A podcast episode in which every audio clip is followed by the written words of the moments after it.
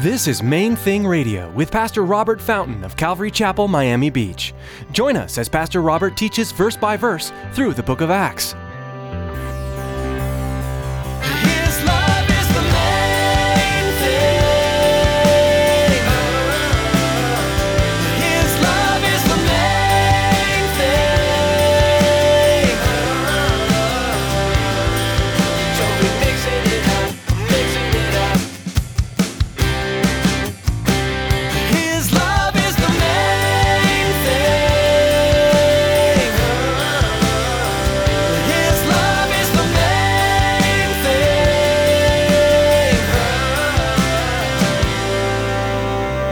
You have to stop focusing on what you want and what you think you need and start focusing on Him and following Him.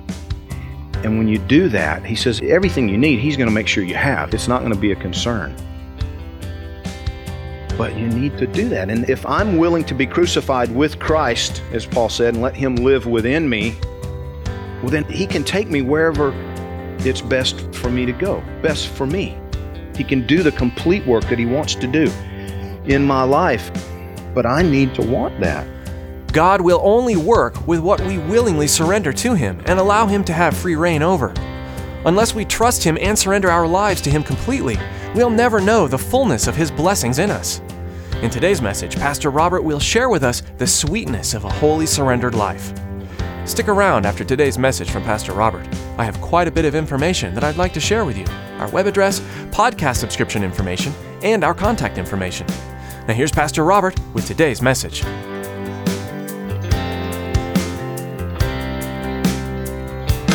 love is the main thing.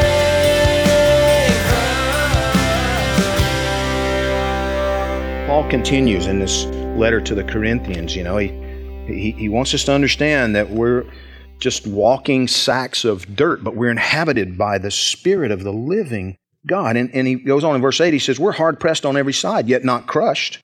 We're perplexed, but not in despair. Persecuted, but not forsaken. Struck down, but not destroyed. Always carrying about in the body the dying of the Lord Jesus, that the life of Jesus also may be manifested in our body.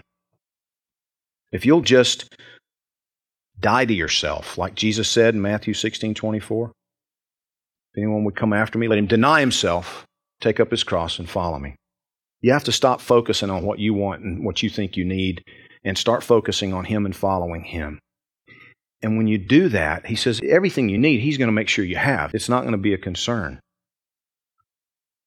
But you need to do that. And if I'm willing to be crucified with Christ, as Paul said, and let Him live within me, well, then He can take me wherever it's best for me to go, best for me. He can do the complete work that He wants to do in my life. But I need to want that and to line up with Him. And in verse 16, He says, Therefore, we don't lose heart. Even though our outward man is perishing, yet the inward man is being renewed day by day. This sack of dirt was not intended to go on forever. Hallelujah. I want a better one. And He has one in store for us.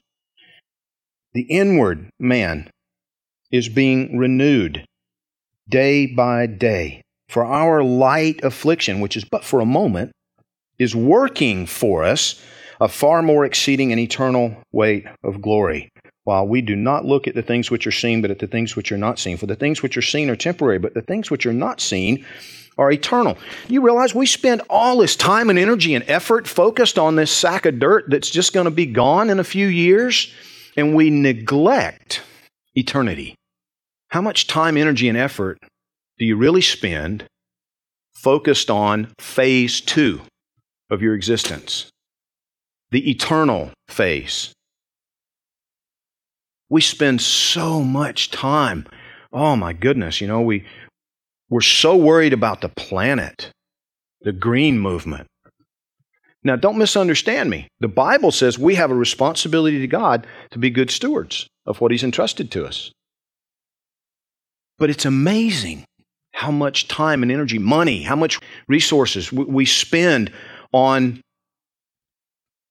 keeping ourselves healthy, making sure, you know, I mean, organic foods.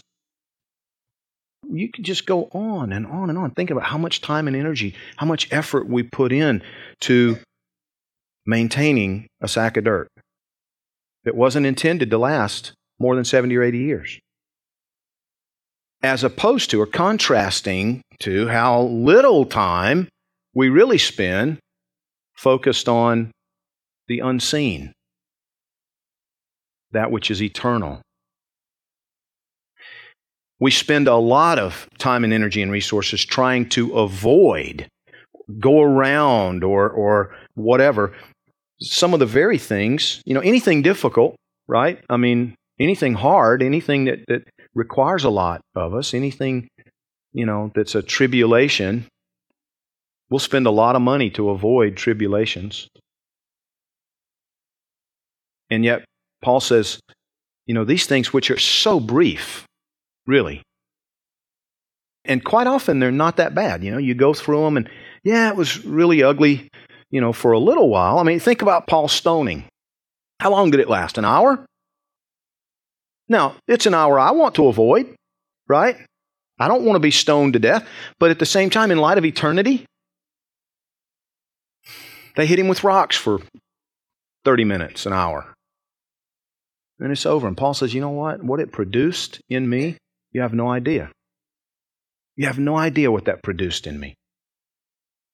When you endure a stoning, when you endure a beating, as he talks about later, you know, the cat o' nine tails and, and how they just beat him nearly to death several times. He's bitten by a poisonous snake after being shipwrecked on an island. I mean, my goodness, Paul, you went through it. And he said, Yeah, but you don't understand. It's over before you know it. And then you realize what God used it to do in your life.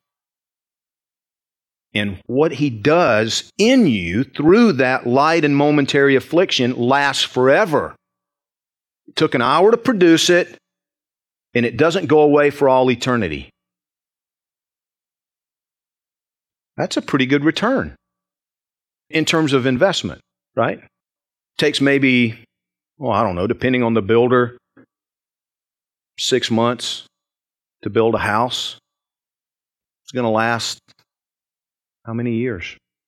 A hundred on the outside most of the time, and it's gone.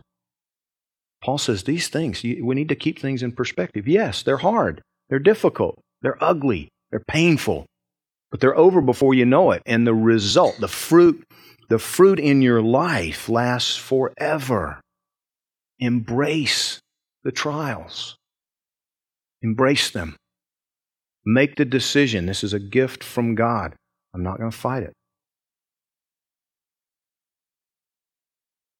Paul says, man, we need to have our eyes on the unseen. Chapter 5 For we know that if our earthly house, this tent, is destroyed, we have a building from God a house not made with hands, eternal in the heavens. For in this, in this body, in this sack of dirt, we groan, earnestly desiring to be clothed with our habitation which is from heaven. If indeed, having been clothed, we shall not be found naked. For we who are in this tent groan, being burdened, not because we want to be unclothed, but further clothed, that mortality may be swallowed up by life. The Bible says that we will be given a body like his heavenly body. In other words, the same kind of body that the resurrected Christ inhabits now, that's what we're going to have. A body that's immortal, intended to last for all eternity. I could get used to that. I don't want to be limited any longer than I have to be. This earthly sack of dirt was only intended for a season and for this planet, and it's imperfect and it's messed up, and and the new one will be none of that. But he goes on. Look back with me at, at uh, Acts chapter 14. When they preached the gospel of that city and made many disciples, they returned to Lystra, Iconium, and Antioch, strengthening the souls of the disciples, exhorting them to continue in the faith. Don't quit just because it got hard. Come on, fight the good fight. And saying, We must through many tribulations enter the kingdom of God. So when they had appointed elders, in every church and prayed with fasting. They commended them to the Lord in whom they had believed. So they did a couple of things there as they got ready to move on. They looked around for men they knew they could trust. You know, they'd only been there a relatively brief period of time, but it doesn't take long to spot the real deal. You know, when you're looking around, it usually doesn't take too long to identify the people who are serious about their relationship with Christ. And, and, you know, they're not about themselves. They're not focused on themselves. They're, they're focused on just serving the Lord Jesus, being faithful to Him, and being a blessing to the people around them. And that's really their, their agenda. It doesn't take, usually, doesn't take too long to spot them. You see them, they get out in front of others. Not because they want to be visible and want to be seen, but it's just even if nobody else is going, this is, I know my direction here. God has told me what to do and where to do it, and I'm going to be faithful.